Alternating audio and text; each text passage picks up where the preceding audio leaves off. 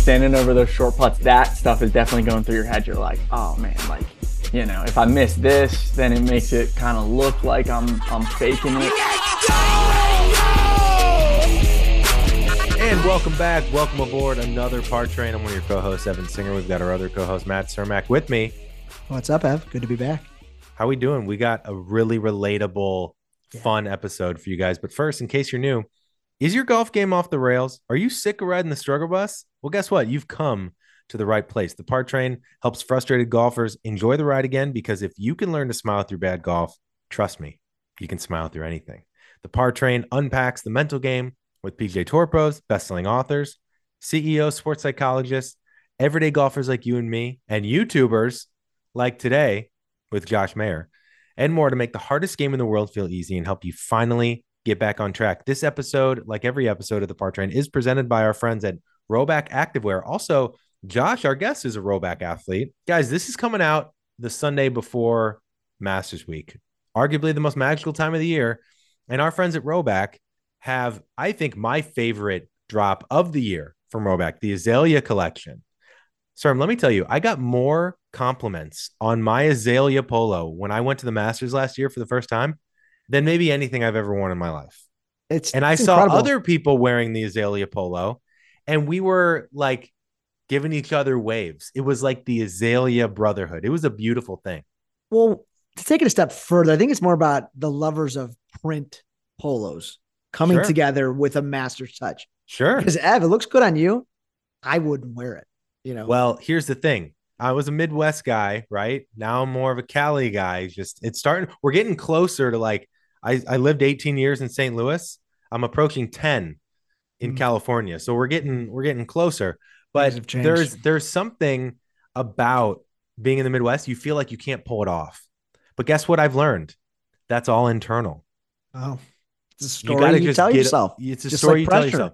You got to Yeah. get over it and just say, you know what, I'm going to do it. And will your a couple of your friends that aren't used to seeing you wear it say something? Maybe. But if you want to wear it and you feel like you can't pull it off, then that's internal, and we need to fight through that. Don't worry about what everybody else says, right? You just go do it. You own it. After a while, people are like, "Oh, he's a print guy." And look, you saw a bunch of bunch of these Azalea prints at Augusta, right? Beautiful. So go to rhoback.com, enter the code train, get 15% off, or tap the link in our bio on Instagram at the par train. And that link, you'll see rhoback 15% off. It'll auto apply in your cart. Some people DM us, they say the code didn't work. That just means you've probably used it before. Yeah. So read between the lines, do what you have to do. just get you that know, Yahoo email going. Yeah, you know. figure out something, figure out another way. But real quick before we get to this episode, the white and green Q zip. Quick Now question for you and the listeners. talking. Do you think would you wear a white Q zip? They've got a, a Masters one, Rhoback does with kind of a the green dog white with a green and yellow stripe on the back. Super clean. But will it get too dirty? Is it would you get a white Q zip? Well, I think it absolutely looks incredible as long as you It can is take care of it It is nice. and notice the coffee stains in the morning because you know, um, I love. I mean, I Maybe don't no- wear it while you're eating the breakfast burrito in the cart. Maybe that's that- that or too. forego the salsa. the white Masters polo with green trim.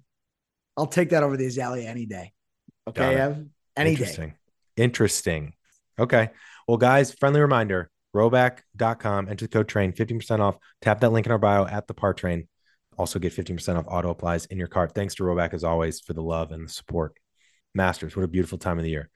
Speaking of beautiful, let's talk about our episode with Josh Mayer. You know, this was Yeah. a true mental game roundtable. We haven't done a mental game roundtable in a little while with an everyday golfer. And Josh, I think he says he's around a five handicap. He's got over a million followers on TikTok, 50,000 subscribers on YouTube, 50,000 followers on Instagram. Great dude based in Dallas. And he did a series of breaking par. Can I break par in nine holes? Took him 55 rounds to do it. Finally, on the 55th nine hole round, he did it. And I think this episode is as relatable as it gets because we've all had the chance to do something great. We've all had a moment we started off strong and then try and hold on, right? We've all had a goal of breaking a certain number, whether it's 80, 90, 100, 70, whatever it is, get close and get in our own way. And Josh did that at the end, but I think the learning on the 18th tee box really is a magical thing. Yeah. No, it was cool, guys. You're gonna like this one. We we go through the round, we go through his game and kind of the ups, downs, the goods, bads, and in betweens. Look, at some point to get better at this game, you've got to understand what you've done in the past and how to do it differently.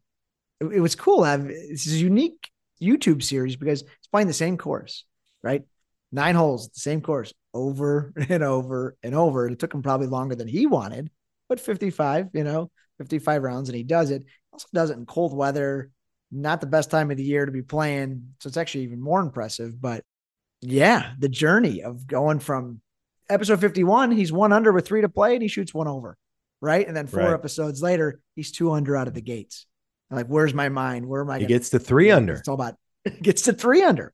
And he talks us through that, where his head's at, and just how certain holes he can't get out of his mind, certain tee shots that just he can't block out. Like, I don't like this. And we go through the struggles, the ups and the downs, and the ultimate journey to making it happen. So fantastic guy. He's going to be doing more of this. No, I, I loved it, Ev. How about you? Yeah, I think he's a great follow at Josh Mayer Golf's great dude.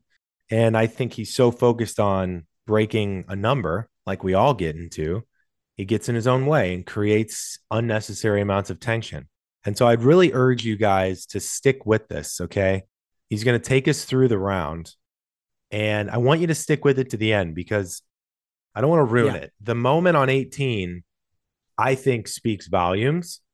And it's so simple, yet it produces his best shot, maybe of of the round with the most Yeah. pressure. It's a really Right. cool. It's a really cool way to kind of wrap this up. Yeah. Yeah. So thank you to Josh for coming on. Thank you guys for hopping aboard as always. If this interview adds value, do us a solid. Give us a Apple Podcast review and Spotify. Follow us at the Par Train. Instagram, Twitter, TikTok are the best places to do it. And no matter how close you are to breaking whatever number you want to break, no matter how much you're thinking about your score, no matter how much you're getting in your own way, what do they got to do, sir? Just enjoy the ride. Hey guys, enjoy the ride. Thanks. Thanks, guys. Josh Mayer, welcome aboard the Par Train. My man, it Hey. seems like you've been riding a lot of Par Trains lately. So we're excited to have you on board. What's up, Josh? Yeah, I appreciate you guys. Yeah, thanks for having me on. Josh, we got a lot we want to dig in on. But first, I wanted to ask you who is more fun out there, Josh? Josh Mayer breaking par for the first time or John Mayer ripping the guitar on stage? Oh, definitely John Mayer ripping the guitar on stage. Yeah, but Yeah, he always always get to does that, Josh. I'll tell you what, if I could trade lives with John Mayer, that's a that's a no-brainer for sure. Yeah, I'm going. Um, I'm going to his solo tour in like less than a month. So my wife and I are very excited. We're big John Mayer Sweet. fans. So big John Mayer fans. Okay. Yeah.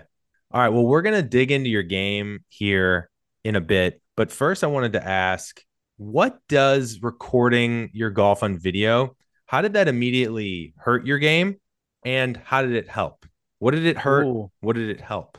Yeah, definitely like puts a little bit more pressure on on the game just because you know you're concerned about you know trolls Right. on the internet ripping apart your swing and making funny and stuff. So I've never really played like competitive golf in in high school or anything. So I never played golf with like pressure or anything other than just like chilling with my buddies and maybe a little bit of money on the line. So yeah, having the potential for like thousands of people to be watching your swing and like picking that apart and yeah, telling you what you're doing wrong and stuff. Just you know, just a little bit of added pressure in the back of your head. So yeah, definitely took, took a little bit to get getting used to on that.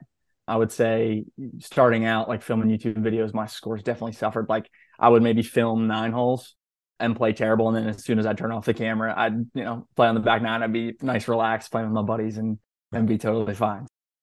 Definitely, it took a little bit to get used to that, but yeah, once once you kind of get used to just having the camera rolling, and it becomes a little bit easier. So.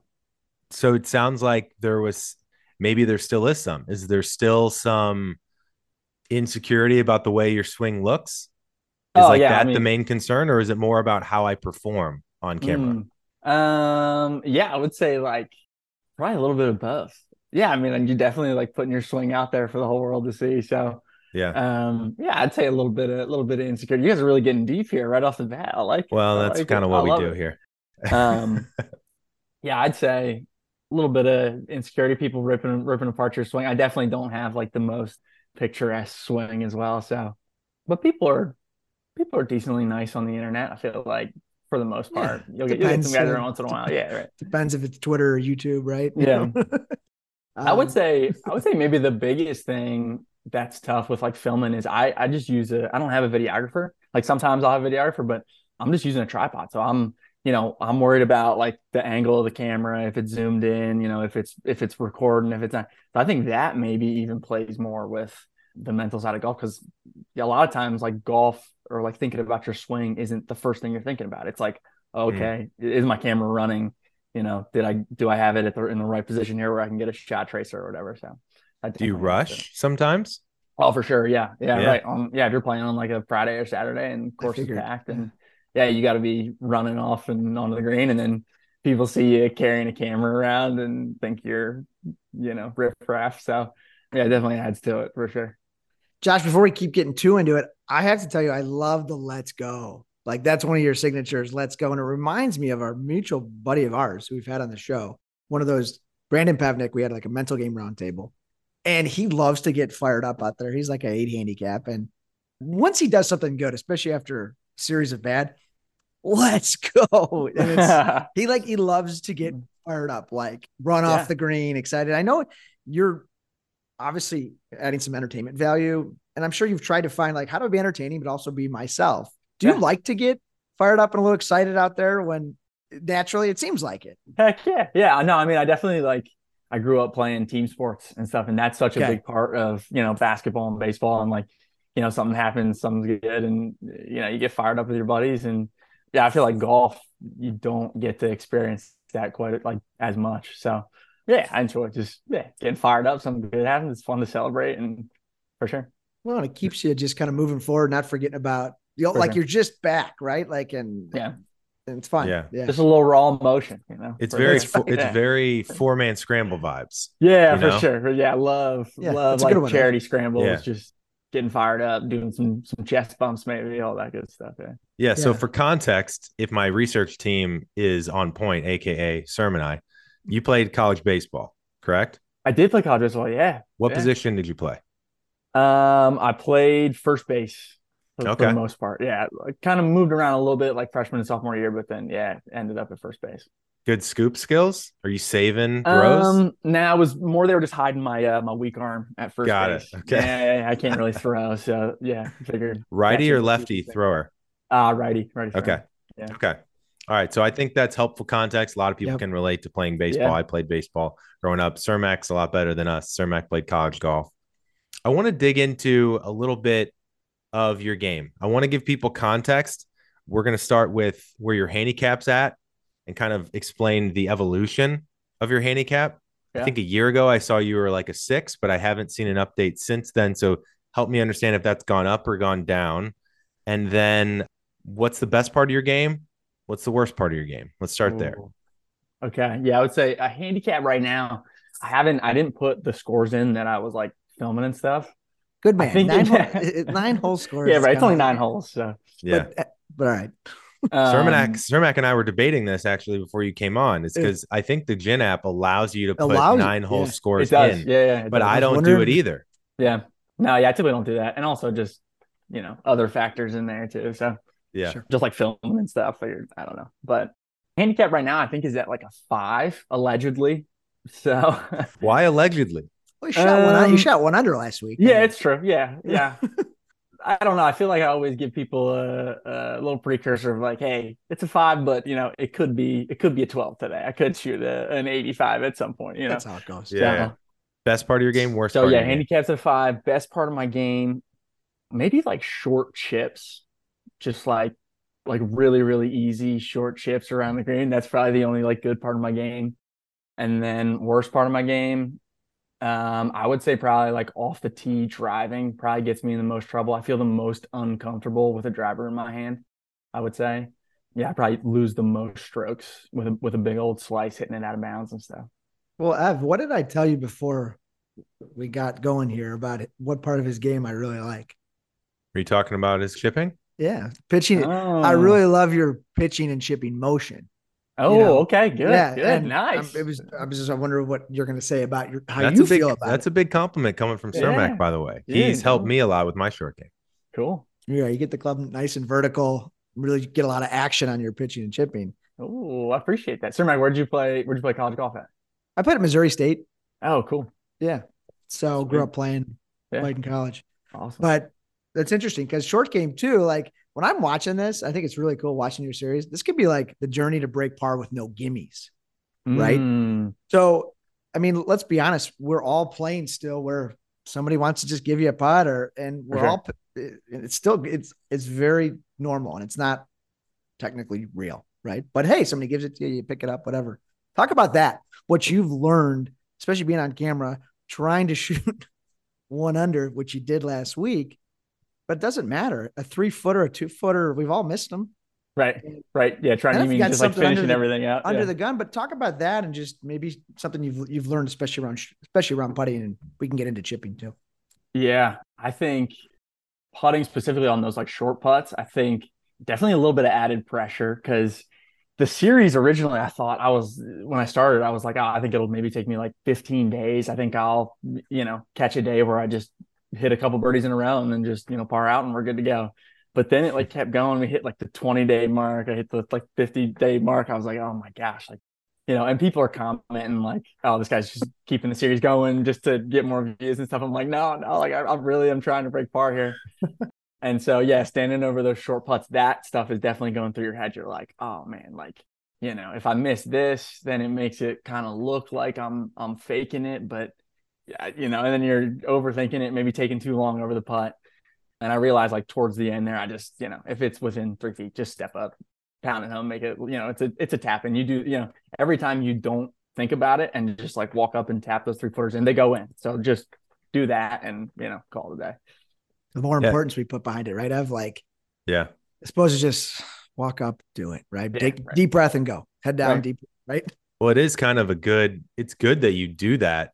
It's kind of a, forceful practice, right? Because a lot of us, you know, we play the opposite, how we were talking about before, or sometimes even like three feet. Yeah, that's good. Take it away, you know? Right. But then you play in like a member guest or you play in a, a two man tournament and or a Ryder Cup. And it's suddenly, it feels like, oh, yeah, I haven't done one of these in a while. Right. So it's actually Yeah. probably a good thing that you have that. Yeah, you almost get to the point where you're so used to gimmies, you get like scared of those putts that would be gimmies Yeah. because you're just like, ah, you know, I, I never putt these. So Yeah. Yeah. Well, what was going through your head, Josh? You said you're five handicap. A lot of people can probably relate to you in that standpoint. You're doing this series. You've got what you said.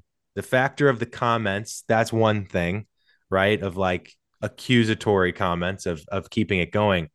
There's probably some internal comments happening of maybe some embarrassment or some self-deprecating thoughts of like yeah, I mean, obviously it's great, you know, from a content perspective, but am I going to get to like 100 days? Is this going to be Yeah. like embarrassing? Am I going to do this forever? Like what's going through your head each round is is round 50 feel different than round 10? Talk about the difference of uh, of emotions there for you personally. yeah, I was gonna say round 50 definitely felt different than round, 10. You're thinking like, oh, okay, like, you know, this is a series on YouTube, 10 videos, like it's not that many videos. We're just gonna, you know, at that point, like it is good for the views to, you know, keep it going. So, but then yeah, day 50, I was even getting to the point where I was like, man, I'm a little bit tired of making the same video. like I'm just, yeah, I, I wanted to just get done with it and, and move on and start making new content. And so that was like a little bit frustrating towards the end there. There were a couple of days where I hit like even par and you know, I had a putt to to break par, which you know, I, I think would have been pretty cool, like to end the series on a putt to to break par. So yeah, definitely like towards the end there, it was getting a little bit just kind of dragging on and yeah, I was just getting to the point where I was like, all right, we can we can move on from this now. I think people are ready to to see some new content and move on and kind of celebrate that that win. And yeah. Well, and that just becomes the difficult part, right? Just to perform, right? Dealing with the results. hundred percent. Yeah. What's next? Do you remember episode 51 at Bridlewood? You were Ooh. one under with three to play and you finished one over. Was that when I was that when I bogeyed bogeyed the, seven the eight, five? bogeyed the par, yeah, bogeyed the par. yeah, five. yeah, yeah, the par Okay. five. That par five had my number, man. Well, well, talk talk us through that, right? You, if you, if you can kind of go back there a little bit, Yeah. because all right, episode fifty one, I'm one under going into a par five, feeling good, but you know you went bogey bogey and then par. Yeah, right. Shut, Yeah. One over is great, but it's like, Yeah, geez, it all just kind of fell away there in the end. yeah. Every time I was going into that par five, like either even or one under, in my mind, I'm thinking like, okay, it's par five. Like I should be able to, you know, at least have a birdie putt here. And so I'd almost kind of let off the gas on that par Mhm. five. And I think there was like three or four times in that series where that par five, I ended up like bogeying or double bogeying because I, you know, shanked it right. And then I had to like chip over a tree and then hit the tree, or, you know, stuff like that ended up happening a ton on that par five. And I would see comments and people would be like, yo, just, you know, maybe hit a two hybrid uh, into the middle of the fairway on this par five and then, you know, hit a six iron and just put yourself in a good spot, which is what I ended up doing like towards the end of the series was just like, you know, bear down on that par five, maybe just get one in play and then kind of lay up and go from there. So Par fives can be our great friends and our greatest, most embarrassing moments on on the course. Yeah. because Yeah. you you kind of go into them thinking like, oh, I don't really need to like try quite as hard here. Like it's not like I need to hit. you I know, can make perfect shots. par, I can, yeah, right, you know? right. Well, break that down a little bit more, Josh, because that's interesting to me. When you're first talking about the par five towards the finish, it sounded like you said take your foot off the gas. So getting a little defensive, not really attacking it. But then the solution was being more conservative. So help me understand what you're doing before to help me understand the difference there. Yeah, I, I think Bridlewood, the the two holes before it are par four. So I'm thinking, you know, if I birdie one of those and I'm and I'm one under, those are for me obviously harder to birdie a par four than it is par five. I probably say it a bunch in the video too of like, like okay, we got a par five here. We can kind of like chill out a little bit and not have to like attack it head on in order to try and go under. Because trying to shoot under par, obviously you're there's not a lot of room to just like chill and like take your foot off the gas. If I'm even going into the hole before that, like I'm I'm trying to make a birdie, so I gotta try and cut the corner with my driver or something.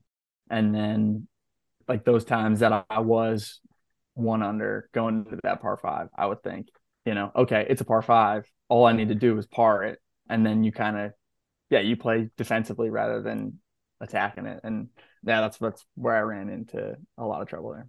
Hmm. Well, Josh, I want to build on this more because Ev, you and I Yeah. have just talked this, a lot about the, this. When you have a hole that, Ev, you might say brings you trauma or brings you pain, Yeah, right? Every yeah, time yeah. you get back up to on the tee, I just don't love it, right? And then you throw in this situation where you're, you're trying to meet a result.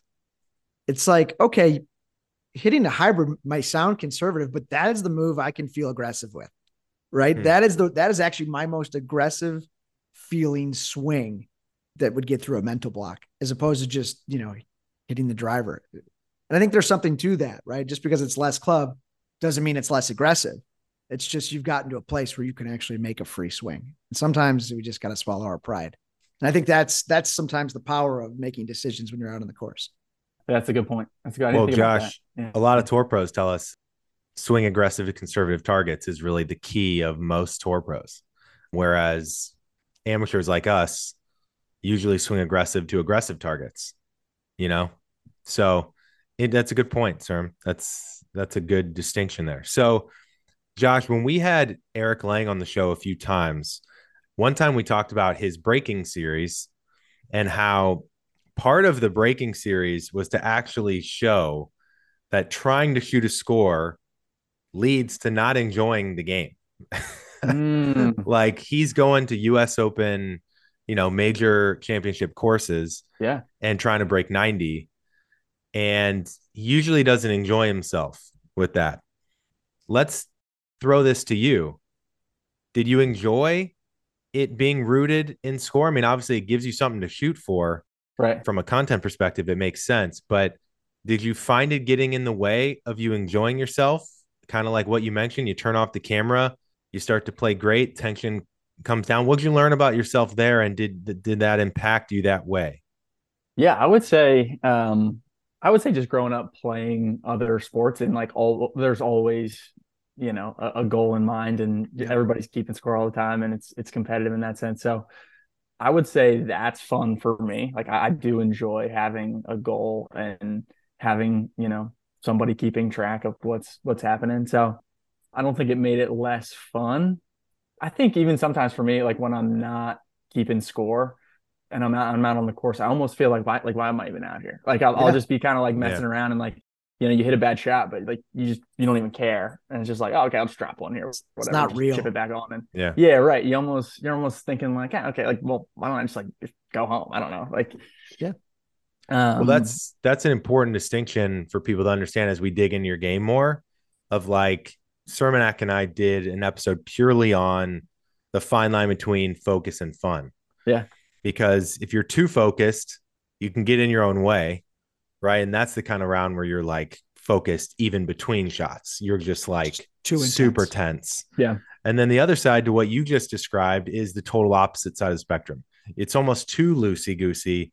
There's no even reason to be out there. Right. So finding that that fine line. But it seems like for you, Josh, as a former college athlete in baseball, you thrive under competition. You want the competition.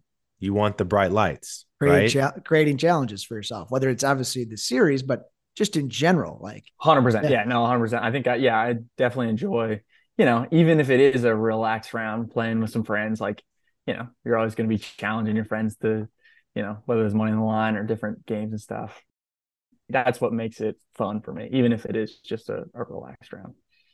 All right. Yeah. So day day 55. Yeah. Now I'm gonna ask you a question. I want you to be honest with me, Josh. Bring it. When you said I have a good feeling about today, did you record that before?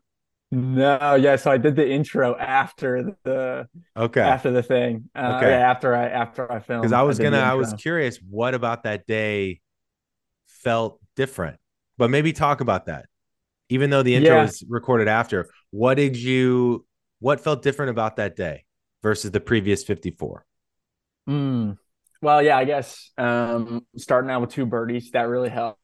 That made it different. But yeah, I guess I kind of like maybe teased it a little bit in the beginning there, just filming the filming the intro after and kind of seeing if people pick up on that, which I guess they did. That that worked out well. But I don't know if anything really did feel different about that day, to be honest. I think had a good break um, early.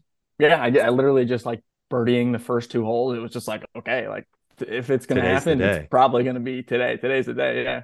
Off to a hot start and just kind of just had to not screw up, I guess, from there, which is kind of hard when you think about it that way. Like that's probably what got me into trouble the most throughout the series. So, well, let's well, talk. It depends what free. Well, it yeah. depends what frees you up too, right? Have you talked about well, bogeying the first hole kind of helps me take a deep breath. Right? Yeah. Where birding is like, whoa, like I think sometimes birding the first is the worst thing. Any birdies back to you back. do. And you did back to back, and your goal is to break par. And you've been doing right. it for 54 straight, you know, rounds trying to break par. So I want to I want to dig into these nine holes because I think everybody will be able to relate to this. Of regardless of if you're doing it on YouTube or not, anyone starts two under, you're not human if you don't have the thought today could be a special day i could break par today we've all had it so what's going through your mind walk us through the big moments in these nine holes and we'll try and pick out like some big moments to dive in on yeah um i think initially like after the after the second birdie then it's basically for in my head which probably isn't the right way to think about it i'm thinking just don't screw up like this this is it you know mm-hmm. and also thinking about it from like a content standpoint it's like okay you know, retention is through the roof right now. Two birdies, like, you know, you could see the retention on videos where I started out with a birdie. It was significantly higher than than anything else. So two birdies in a row, I'm fired up. And then the next hole right after that is a par three, which gives me a ton of trouble. And in the past, like probably have bogeyed it more times than I've parred it. And I almost bogeyed that hole. I ended up leaving it short and then had the chip on.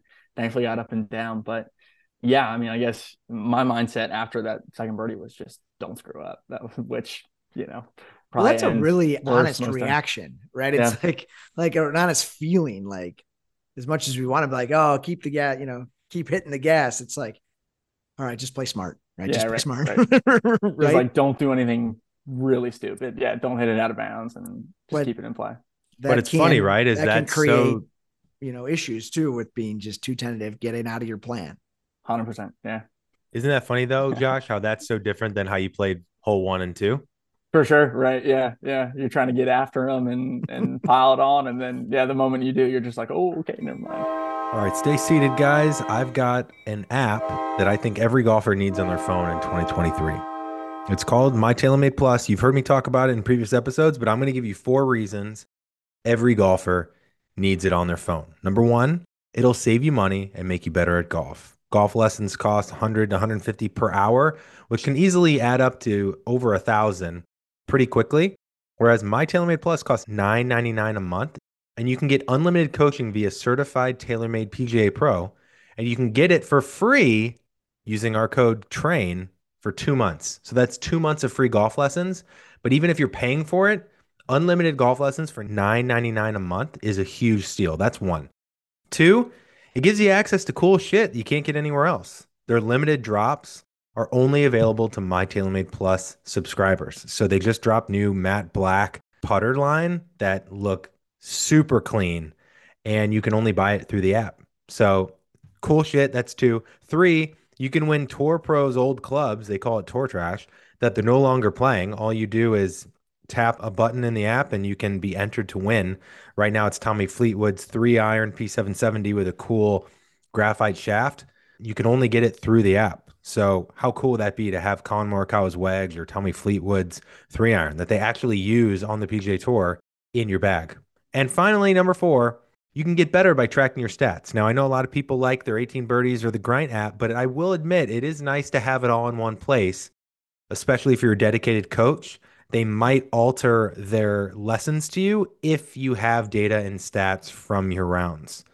Do you really need to know anything else? Do me a favor, download the My TaylorMade Plus app. It's for US folks only, unfortunately, right now.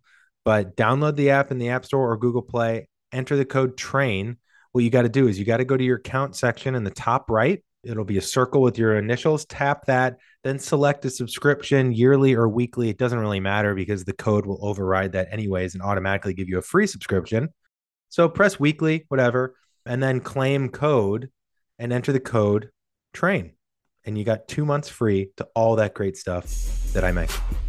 pretty cool thanks to TaylorMade and let's get back to the show help the listener if they haven't watched it. What happened yeah. on that par three? Take us through it. So par three, I think it was like 180 yards, maybe 175 yards. I think I had like a six iron after a birdie. So like I'm decently fired up, but then at the same time, I'm thinking like, okay, you know, just keep it in play here. Don't screw up. Just try and par, and you know, we'll we'll get out of here. I think I kind of just miss hit like a six iron and left it short. I guess the other thing, like kind of going through my head, is you know, I've got a little bit of insurance. I've got, you know, I'm two under, so it's not like one mistake is really going to screw me over. So I think there there was maybe a little bit of I could kind of relax a little bit more because I, I hadn't ever been in that situation before in the series. So left it a little bit short there with the six iron. Ended up just chipping on, chipping it pretty close. I think it was within like three feet, and then just kind of did what we talked about earlier. Just I set the camera down. I maybe walk around the other side, just try and see if it's breaking at all. It was like a dead straight putt. Just you know, make a loop around, walk up to it, tap it in. Keep sometimes even just like keeping talking to the camera and stuff as I'm doing that helps. And so that's, yeah, so that's something I want to dig into more in, in a little bit though. But keep yeah, keep going. Yeah, yeah. Just did your routine, knocked it back of the cup. Um, and then yeah, yeah.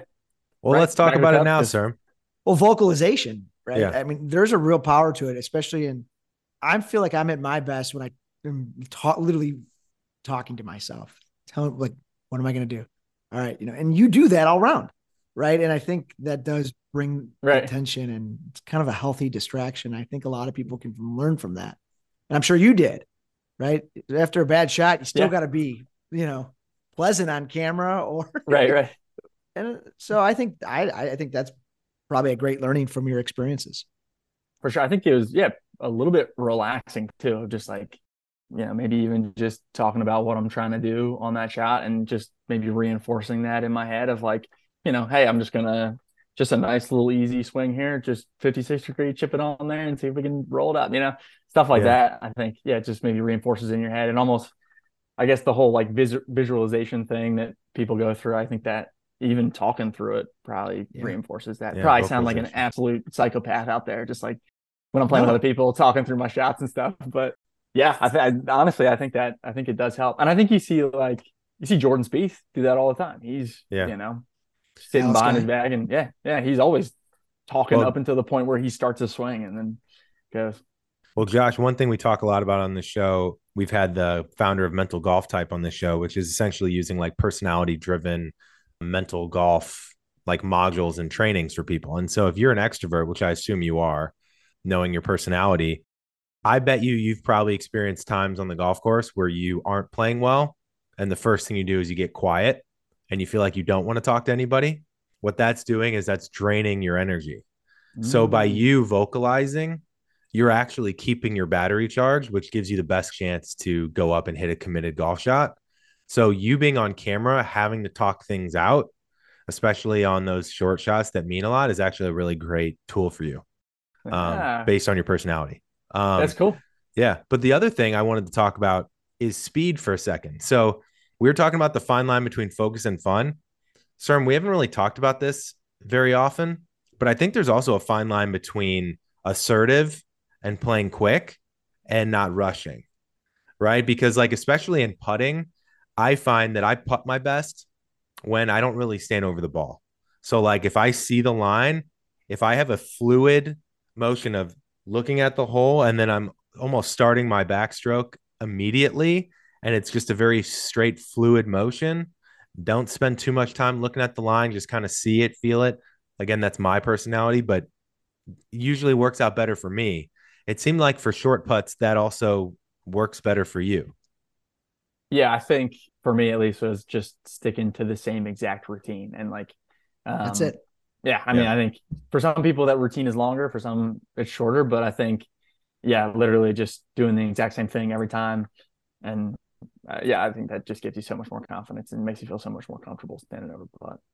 Right, Ev, because if sometimes if I want to putt it sooner, but that can lead to like a little tight Right. and quick. Well, right. Short- If it feels rushed, that's Right. not good, right? So it's it's- finding what's best for you. it's all about perfecting that routine.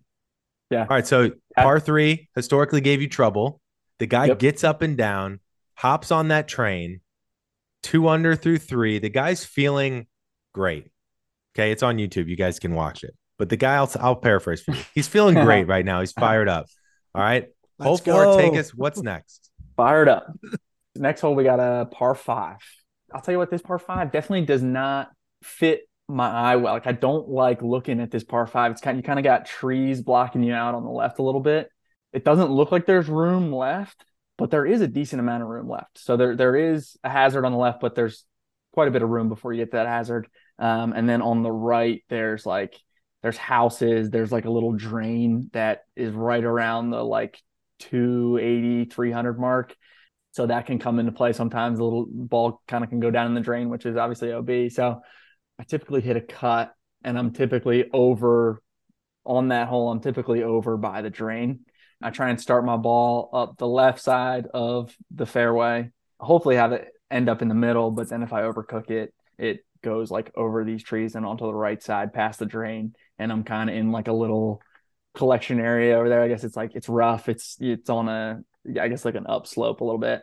So that's where I ended up. I, I did do that. I, I honestly, if you went back and watched like all 55 videos, I probably was over there like 90% of the time, like in that exact same spot, which Hmm.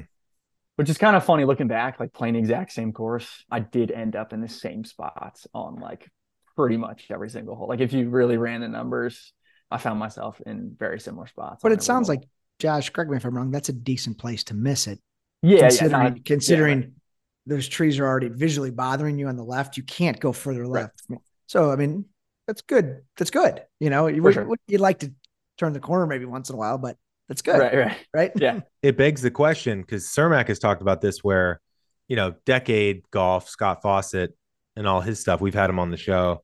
Yeah. He obviously has a clear rule of like if you have, I think it's like 45 yards between penalty penalty markers or hazards, hit driver no matter what. unless it's like getting really, really tight and it just doesn't make sense and it makes more sense to lay back. But Cermak's talked about how, from a comfort level, you kind of mentioned it with the hybrid Cerm, like from a comfort level and just feeling like you can just be more aggressive with it. Sometimes, if a hole doesn't fit Cermak's eye, he sometimes will hit three wood just to give himself a wider landing area. Looking back at 55 rounds, do you think where you were so many of those times is okay because that was the place to miss it anyways and you'd rather take the distance that you got from hitting driver or looking back do you think it made more sense to go to three wood yeah i think probably would have made more sense to go three wood or two hybrid. On that hole i, I feel like most of the time i ended up laying up anyway because there's like a little creek that kind of runs through it. Oh okay. So you got to you got to carry a, a creek to actually get to the green. So i ended up laying up anyway. So yeah probably should have been hitting three wood or two hybrid off that tee every single time. But okay, and Josh, yeah, isn't it just, just rip I mean, and drive piece? Josh, isn't it just hard to say or just do? Someone's like hit a smooth driver out there.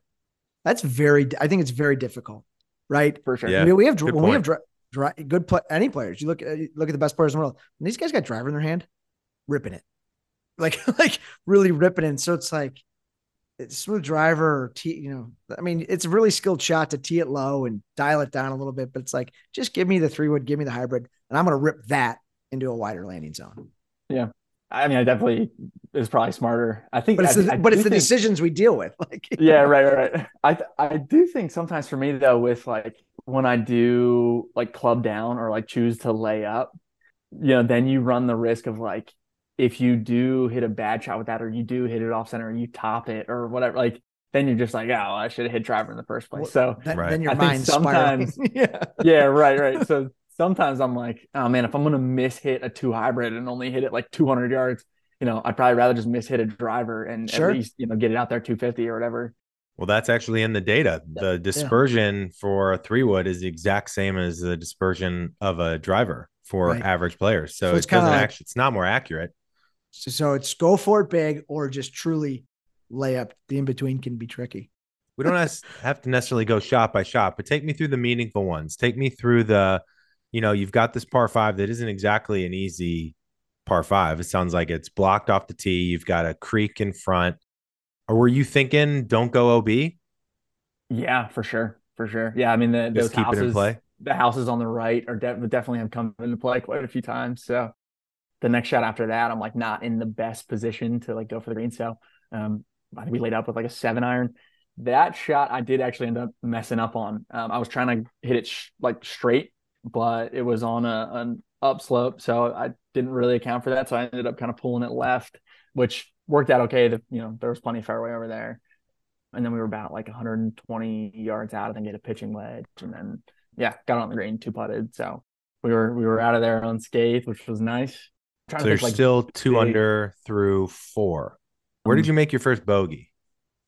First bogey was on the second par five. Yeah, number seven. Yeah, yeah. Got it. Um, That's so, the hole, the hole um, you hate. Yeah. So the next next two holes are par fours. I think. Yeah, the hole I hate. Yeah, the hole that has my number. The next two holes are par fours. I ended up on the first one, and then the next one hit a really good drive. I was on like 50 yards out. Put one like pretty close and ended up making the putt to go three under. So now I'm mm. now I'm fired up. I'm really fired up, and I'm I'm legitimately in my I'm, I'm thinking, okay, yeah, like hundred percent today's the day. Like this, three is, under with three to go. Three under with three to go. Yeah. Wow. So I'm thinking, yeah, in my head, I'm like, I really, really got to screw this up to not make this happen. like this is, I'm in the perfect scenario here. Um, we're and what's the feeling? Today. Like no questions asked. What's the feeling? Is it excitement? Up, yeah excitement yeah. or is it nerves like and fear well, that a little bit of both right a little bit of both yeah, i mean probably probably a little bit of nerves sprinkled in there but yeah for me just i mean i was very excited just fired up you know yeah. this is a lot of golf i've played and a lot of filming i've done and you know i'm in my head i'm thinking this is it we're gonna you know the series is over let's go like i'm i'm hyped so we birdie that and then we come to the par five that has given me significant trouble in the past, and I'm three under though, so I'm I'm like, oh, no big deal at all here. We're totally fine. Mm-hmm. And how has it given you trouble Ripping, for context in the past? When I get to that par five, I'm like, okay, it's a par five. We can kind of let let up a little bit. We'll just you know Kind of- poke a driver out there or poke a two hybrid out there, and and then end up you know laying up, and then I end up screwing something up with the layup and putting myself put myself in the bunker or put myself behind some trees and end up screwing up that way. So um, it's definitely been yeah a hole that and it's like you know it's it's down the stretch, so it's a Sure. hole that has given me trouble. That it's been in those scenarios where you know kind of everything's on the line and and that's the hole that kind of does it in for me So is this hole on the back nine? yeah the whole series i mostly played on the back nine because i would go out in the morning before anybody was out there and just Got pop it. off the back and play nine holes so so yeah we come up this par five i think i hit a drive in the fairway it was heading towards the bunker but it ended up being a nice little left kick we're in the fairway and then this kind of when everything starts to to open up a little bit and and get a little bit dicey I think I had a five iron in my hand. I was maybe like 190 yards out, somewhere around there. And so I'm like, okay, five iron. Like I'm gonna go for the green. Like I would be laying up with a five iron anyway. So go for the green with five iron and just chunk the heck out of it. Ball kind of like a low stinger runner, and it ends up going in a bunker, which you know, not the end of the world. You know, we can we can get out of a bunker. We can two putt, walk out of here with par, no biggie. So get up to the bunker, and the past couple rounds, uh, the past couple days, I had had like uh, some issues with like blading shots out of the bunker, and like so as I'm walking up to the ball, like that's a little bit in my head Mm. of thinking, eh, okay, we've had some. So now we've got two recently. demons in the closet. Yeah, we've right. got the whole demon of this this freaking hole, right? This Yeah, hole is right. always my nemesis. So that's past impacting the present, and then it's also past shot demons of I historically blade it out of the bunker. So and, and yeah. Josh, it's not you're st- it's still a little cold in Dallas. I saw you played on some cold days. So like the bunkers aren't in perfect condition. Yeah, bunkers a little bit hard. Bunkers a lot. Yeah. I appreciate you bringing that up. Bunkers Yeah. are a little bit hard. Um, also more impressive you doing what you did in not a primetime season. So, but, but okay, like we're in the bunker. You're like, Yeah. how, how far how far was the bunker shot? bunker shots probably only twenty yards, thirty yards, somewhere around there. All right, well, it's not Um, easy. But yeah, I mean, like the big green though, huge green to work with. Literally, all I got to do is just pop it out of the bunker, get on the green. I can two putt, no biggie. Yeah, we we definitely blade that bunker shot. That was that was in my head, and that's exactly what happened. So we played the bunker shot over And I did it. Um, and I was actually a little bit worried there because there's like woods behind the um behind the green, and, and you know it was a it was a pretty big blade there. It was you know we we had some steam on that, so I was worried that it maybe like went in the woods, went OB or whatever, and but luckily there was some like real there's some real thick grass right in that area, and so I think it just kind of nosed over right into that thick grass and it stayed somewhat in play. Still not an easy shot, but stayed in play. And yeah, then we're just trying to limit the damage at that point. I'm, I know I'm probably not going to make par from there unless I hit a crazy good shot out of this. thick And you were pitching back up the hill, right? And then you couldn't Yeah, quite see right. all the pin. This was a pretty good shot you hit. yeah. this was this was somebody um yeah, I was literally just just limit the damage mode at that point. So that was kind of one I just grabbed my 56 degree, just went up to it and just looking to pop it out and put it on the green. And we ended up doing that. It came up a little bit short. Tried to stay positive through that. I think one of my buddies texted me and he was like, you know, my favorite part of the video was when you hit that shot and you're like, oh, perfect. We're in a great spot, in a great spot. And it was like definitely not in a great spot. People thought it was you stuck it right. yeah, but I right. think, but Ev, isn't the isn't the kind of the light bulb here is like, all right, you're in trouble. You're just like, you know what? I don't care. I just Bogey's this on the okay. right. Like right. I'm just going to. I'm committed to the fat part of the green. Just Yeah. focusing on contact and take it from there. As opposed to the bunker, you don't really know what you wanted to do, right? I can hit this shot, but I've struggled. I, I can make bir- like that's it's That's a good too- point. You see the difference of Yeah. clarity there. Now, obviously, it might feel like apples and oranges to you, Josh, because one shot you've had a lot of trouble with. The other shot you feel most confident with are these short chips, right? Yeah, Not but to this was- mention it but was, this was easy. still a bad it lie. was though. buried Yeah. up Yeah. the hill. But you see the difference for our listeners of lack of clarity, right? Lack of commitment, hoping not to do something versus very clear direction. Let's just get this back on. We're going to manage this. Also, very important for our listeners, par bogey's okay. You weren't trying to be a hero and save par and shoot three under.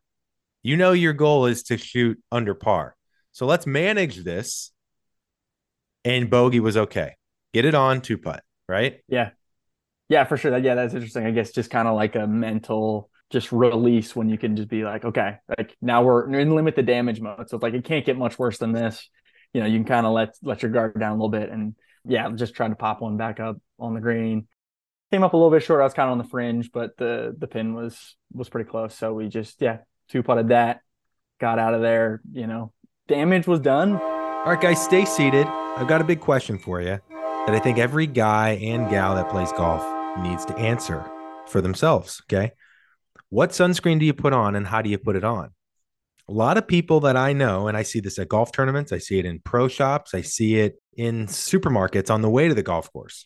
They're using banana boat, they're using Coppertone Sport, and a lot of times they're spraying it on their face. Okay. I've talked about it in the past, but I'm a huge ingredients guy. Okay. My wife and I are are ingredient crazy. Everything that we put on our body and that we eat, it has to have the best ingredients. A lot of these mainstream sunscreens have been recalled for benzene and other chemicals that have been linked to cancer and a bunch of crazy stuff. I'm not going to get into the science and the reports and the research on it, but essentially, it's not good. Okay. If you see it everywhere, it's probably got pretty bad ingredients. And so, the thing that I love about my friends at Oars and Alps is number one, it's clean. So, it's so much better for you than the Coppertones and the banana boats out there. But they're also innovative. Now, when I see someone spraying Coppertone Sport in their face, not only is it chemicals, the air spray has chemicals in it too. Oars and Alps has finally innovated maybe one of my favorite things I've ever seen in sunscreen ever. It's a face mist. Finally, a sunscreen designed to spray on your face. You don't even have to rub it in. It auto absorbs. So you just mist it on your face and you're good to go. Easy to reapply and easy to make sure you don't get burned out there. So now that I figured because it's the start of spring and the Masters is upon us, people are all around the world are going to start playing more golf. So I wanted you to get some good sunscreen in your bag. It's also really small, so it's easy to keep in your golf bag. So go to oarsandalps.com, O A R S A N D A L P S.com, enter the code TRAIN, get yourself 15% off and protect yourself out there so that you're not worrying about your sunburn and you can commit to the shot at hand. All right, let's get back to the show. You wouldn't be human if now you're thinking, I've been three under this whole time. I'm basically dormy to my goal, right? If it was match play. And you are two under with two to play. What's going through your head? Are you thinking, please don't keep this up and keep messing it up? Or are you feeling also pretty confident? What's going through your head? Yeah, I think I'm I'm right. I'm in that uh that don't screw this up mode. Uh, especially yeah. the the last two holes, probably the two toughest holes on the course. You got a pretty long par three. That's the drive, the drive on nine was tough, but eight's the par three. Is that what? Yeah, eight's the par three, like pretty long par three. Like typically plays like 200 somewhere around there. I think it was maybe like 190 that day. So yeah, once again, historically, it's given me trouble. Not the best with like my long irons. So Most yeah, we got par are. three. Yeah, right. Tough yeah, hole to par. Just a tough hole to make par. Yeah, for sure. Yeah, tough par hole. So I'm thinking, okay, like you know, realistically, I'm, I, you know, it's gonna it's more likely that I bogey this hole. Um, so just try and put together a good hole here, and you know, and then I think I said it in the video. I ended up hitting a shot, and it it kind of it drew on me, and like over on the left side is like some danger. There's like a little creek, and everything kind of flows that way. So you see your ball floating to the left, it gets a little bit dicey. It's a little bit scary. Were you, were you trying not to hit it left because mm. of that creek? Yeah, I mean, like typically I, I I fade the golf ball. So yeah, I'm I'm you're a natural cutter. Or yeah, right. Yeah. So I'm I'm setting up for that. And so hitting uh But were you thinking about the left trouble at all or no? It was just a, a just a miss, or were you trying to make sure you don't miss it left? Yeah, I'd say I was probably going through my head a little bit. Just don't miss it left. Typically, I end up like on the right side. There's just this little collection area that's totally fine. You're good there. You're chipping okay. uphill. It's not a big deal. Okay. Um. So yeah, I'm I'm thinking don't don't miss left for sure and yeah, for sure missed left. Um, luckily, it wasn't like like it was st- like I still struck it well. It wasn't like a terrible, terrible shot. Um, so it did like hit the green and then kind of just rolled off into like some rough area, but in Texas in the winter, it's not really rough. It's just kind of like dead grass. So we were okay. Once again, kind of limited the damage on that. And then we had a tough chip then coming back because everything's flowing away from you. There's there's green to work with, but everything's flowing away. So just, you know, in my head, I'm trying to get up and down, but at the same time, just, you know, just trying to put it relatively close to the green. Even if I make a bogey, I'm I'm still one under going in the last hole. So it's not the end end of the world, but you know, obviously would like some insurance going into that last hole. So ended up chipping pretty good chip, a little worried about like six feet, seven feet. It was, I think I that one I actually I overcooked and then I, I put it like in the fringe on the other side. It wasn't terribly far away from the pin. Like the pin was already on that side, so it wasn't like terribly far. Um, but it was probably a good, yeah, 10, 12 feet, like okay. a little longer. And then yeah, just put it back uphill, two putted that. Then I'm going into the last. So going in 18, one under. One under, yeah. Got to make par. The heart was the heart was pounding. Now we're so now what you were worried about on 17 is now even probably more in your mind going into 18. Right. Yeah. Right? We got no we got no insurance. That the goal was to have some insurance going into 18 because 18 yeah. is probably the toughest hole on the course too. Which, but, I, which I was. But thinking. Josh, seven's the hole that always gives you trouble. Eight, you know, is tough. Right. Nine, you just said is tough. But how have you played nine or 18 in the past? Because yeah. From a foreshadowing perspective, like uh, yeah, yeah, 18.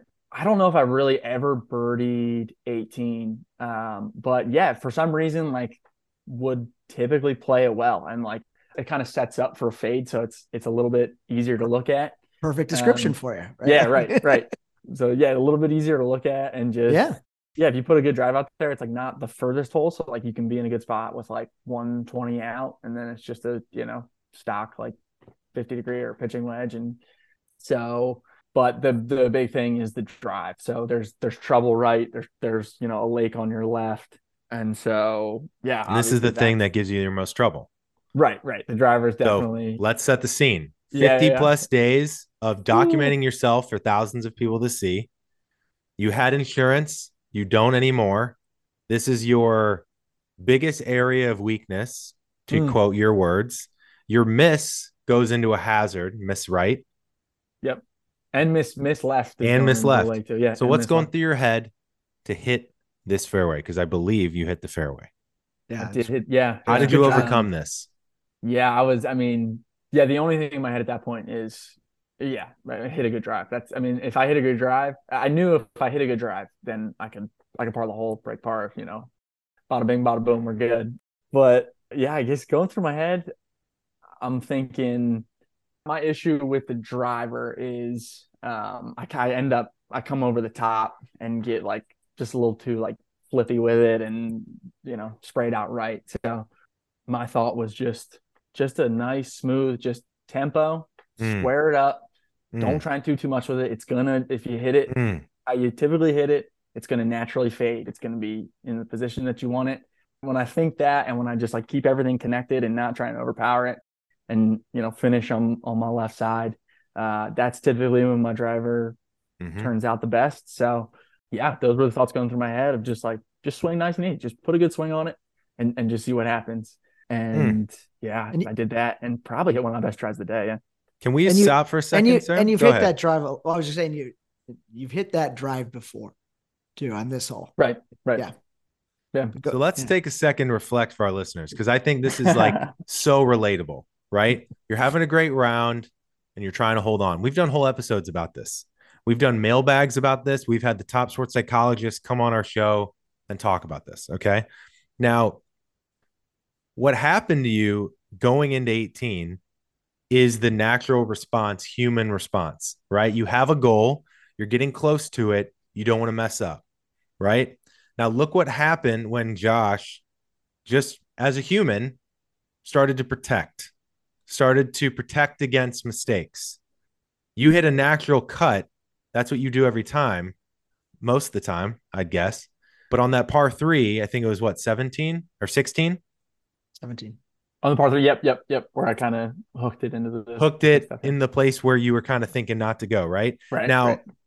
18, that tee shot, I really want to hammer this home, had every bit of tension that a shot can have, right? Not many people have probably, everybody's experienced this moment, but not many people have experienced the buildup that you have in that moment when you consider 54 videos, what you've done in the last two holes, wanting to achieve your goal in front of thousands. Not many people had that pressure, right? That we put that we create on ourselves Right. through the situation.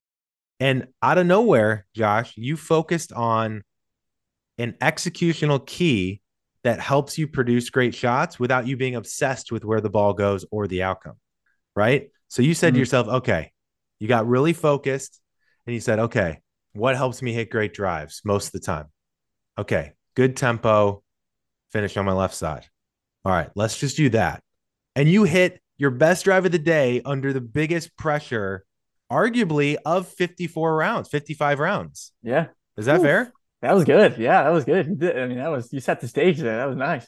I mean, I think Yeah. that is so important for our listeners of like, Yeah. you you pattern interrupted immediately from what you had been doing, and now you're in the driver's seat. Take us home, Josh. Take us take us home to the green. There, then the deep breath happens, right? That walk to the next shot. right. Yeah. Okay. Right? Okay, so what are you thinking on your approach shot now? So yeah, it's still so- probably in your head. Like we can all three putt. We've all done it.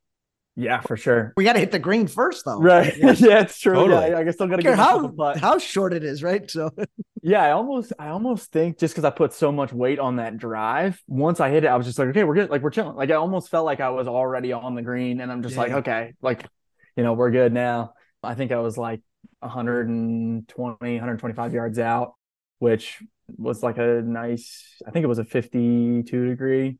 If I'm gonna be like comfortable with a club, I don't know if I'm comfortable with anything, but uh, it's gonna be like a wedge, just like a nice, just a smooth wedge. So, um, yeah, I think I ended up actually hitting that a little bit low in the face, like juiced it a little bit, but it ended up working out just because the green's pretty big, right in the middle of the green. I'm fired up. I mean, like once I once I got on the green, I was just like, okay, I mean, we can we can two putt this, no problem. I think maybe looking looking back, I probably read the putt too much.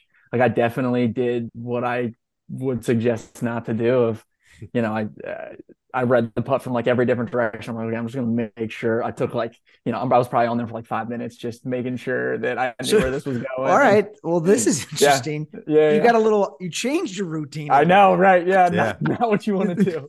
You turned into Bones or Stevie, right? I'm gonna. Yeah, I'm, gonna right. be, the- I'm gonna be the Every caddy. angle. Yeah. So okay, We all do it. This is a very interesting tidbit right here. Yeah, yeah, I definitely, uh, I definitely switched it up. I think I probably said it in the video too. I'm like, I'm gonna read this thing 30 times just to make sure I'm not gonna like leave anything up to to chance or guessing. No, nobody's behind Um, me, right? No, And yeah, how- right. I had nobody behind putt? me. How's the putt for Um, someone that hasn't seen it yet?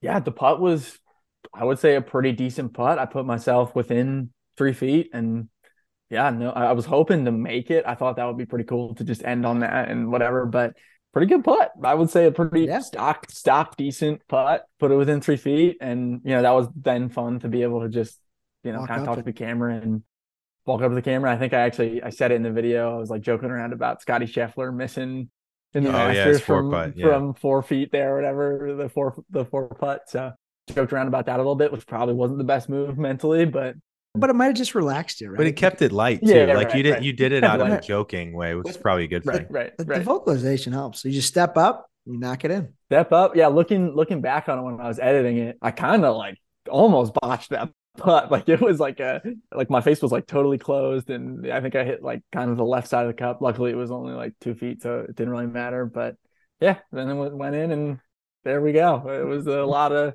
time and effort put into that, and broke Pretty par. cool. So good. Pretty cool. And was that the first time you ever broke par in nine holes? No, it wasn't. No, so I had Okay. I had done it before, just kind of like some of those rounds where you're just like, you know, messing around. You're not maybe keeping the clo- the closest attention to your score, and you look up, and after nine holes, you're like, oh, no way, I shot uh, 34 on the back nine. Yeah. Like that's pretty cool, you know, under par. Yeah.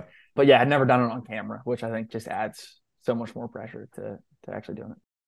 Well, I mean, it's an incredible. It is cool, really cool to run through this with you, Josh. You know, because sometimes we have to create games or meaning behind what we do to really challenge us, or you know, it might reveal us in certain ways too, like For it sure. did, for good, bad, and different. But This is pretty cool. Really, really Yeah. cool to talk Yeah. through. So Yeah, Josh, fun. Yeah. you want to go now and try and do this for 18 holes, correct? Yeah, so that's the that's the next goal is to to do it through 18 holes. Yeah, kind of like nine holes. It's like, all right, it's nine holes. Like, you know, the real golfers out there, like, okay, guy, like it's it's Right. nine holes, like not that big of a deal, dude. Like you could still shoot, you know, 50 on the back nine. Like Right. you're not actually breaking par. So um, and I kind of knew that going in. And honestly, the nine holes was more from just a content Yeah, it's easier to of shoot. just like, yeah, it's easier to shoot and it's just like yeah, easier to watch nine holes than 18. It gets a little bit long sometimes with 18, but yeah, we're gonna try through 18 holes. I'm definitely not gonna be playing every day. That's gonna be a little too much. So I think I'm gonna do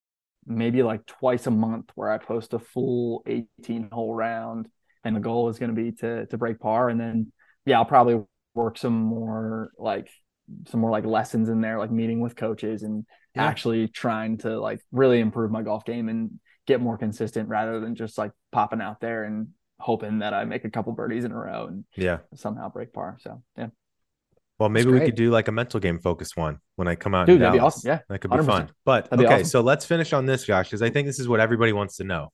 Everybody's had this nine holes, right? Whether you've broken par or not, everybody's had a good nine. The question always is, how do I do it for 18? So, what have you Mm. learned from this line? Round 55, you broke par, you shot one under. What did you learn from what we just went through? This is probably kind of interesting and valuable to just like talk it out for the first time. Like, what do you want to take? What are the big learnings and takeaways of things that you want to continue to do? And what is something that maybe you don't want to do as much of to try and do this for 18 holes? yeah. I think in order to do it through 18 holes, I think I'm almost gonna have to like forget about the score. Like I think I'm just gonna have to very much narrow it down to like swing thoughts and just hitting the ball Play well. hole. and if I can if I can hit the ball well and like just do the small things well, I think I'll be able to, you know, over a longer period of time, over 18 holes, be able to do that. I think maybe on the nine holes, I think I got a little bit too caught up in the the actual score and the results rather than just thinking, okay, you know, Sure. let me just just hit a good shot here. And if I hit a good shot, you know, then I'll have confidence. And then the next one, I'll hopefully hit a good shot. And like if you then string those together, um, I think it gets a little bit easier. So I think that would be what I'd focus on. Um, Well, less ma- on the it makes score. sense. Yeah. The feeling of 18 holes is can be nice, right? Might have a couple sure. bad holes early. I got time. What Think- stood out for you thinking about this, Sam? Yeah, I think um, I'll hammer it home. I think vocalization is important for everybody. I mean, you're gonna if you bring out a coach and do a series. This is what my coach did with me as a kid. We go on the course. All right, what are we doing here? What's your feel? What's your shape? What's your shot? You know, he's just. You know, I think that is so important. The takeaway from this, we all should be vocalizing. And I love that the I love the game and the little meaning behind the challenge. Like we we gotta play for something.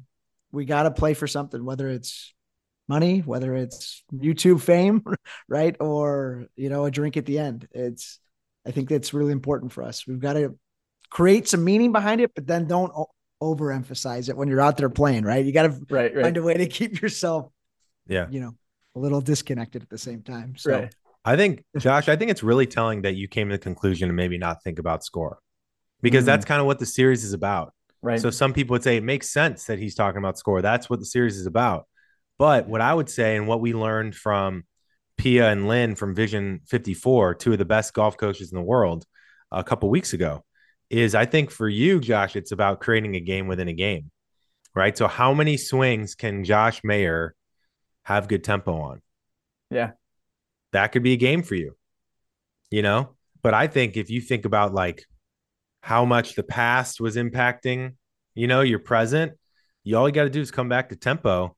And I, I would challenge you to say it's not even about like hitting good shots.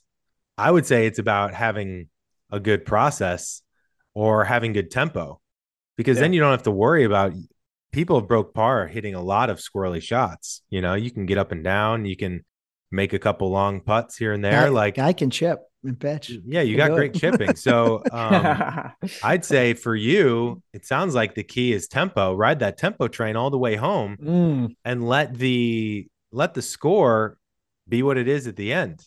You know, I think a lot of people can learn a lot from this episode. yeah, I think you're 100 percent right. Yeah, for sure. Just focus on.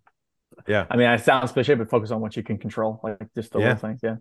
Yeah. Well, Josh, I know we went Good a bit stuff. over. Thank you for taking us through this. Congrats on shooting under par. Uh, yeah, I appreciate you. Thank you.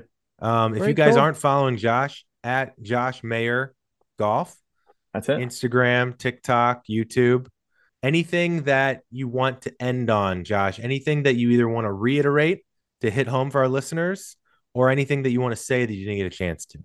Pretty much covered it all. Appreciate you guys like being so interested in uh my golf journey here. That's fun. Fun to talk Yeah. about. Hey, I didn't I didn't think outside of like myself and maybe my father-in-law, I didn't know if anybody else would be uh, that interested in my golf game. So Well, I think a lot of people can relate to it. And so I think we yeah. can help a lot of people through uh, your journey. So we appreciate you hopping on board. And Love to excited have you for back. what's next, Josh. So we'll be yeah, I appreciate Yeah. you. Yeah. Appreciate you. All right, fun. take care, Josh. Cool. Appreciate you guys. Sam. Hey guys, this is Evan. Real quick before you hop off the train, I got something for you. It's called The Train of Thought. It's our new email newsletter. Would you like to get one nugget, insight, or thought that we're pondering every week that could help keep you sharp and help your mental game? Go to thepartrain.com and subscribe to the Train of Thought newsletter today. It's really the best way to enjoy the ride. See you guys.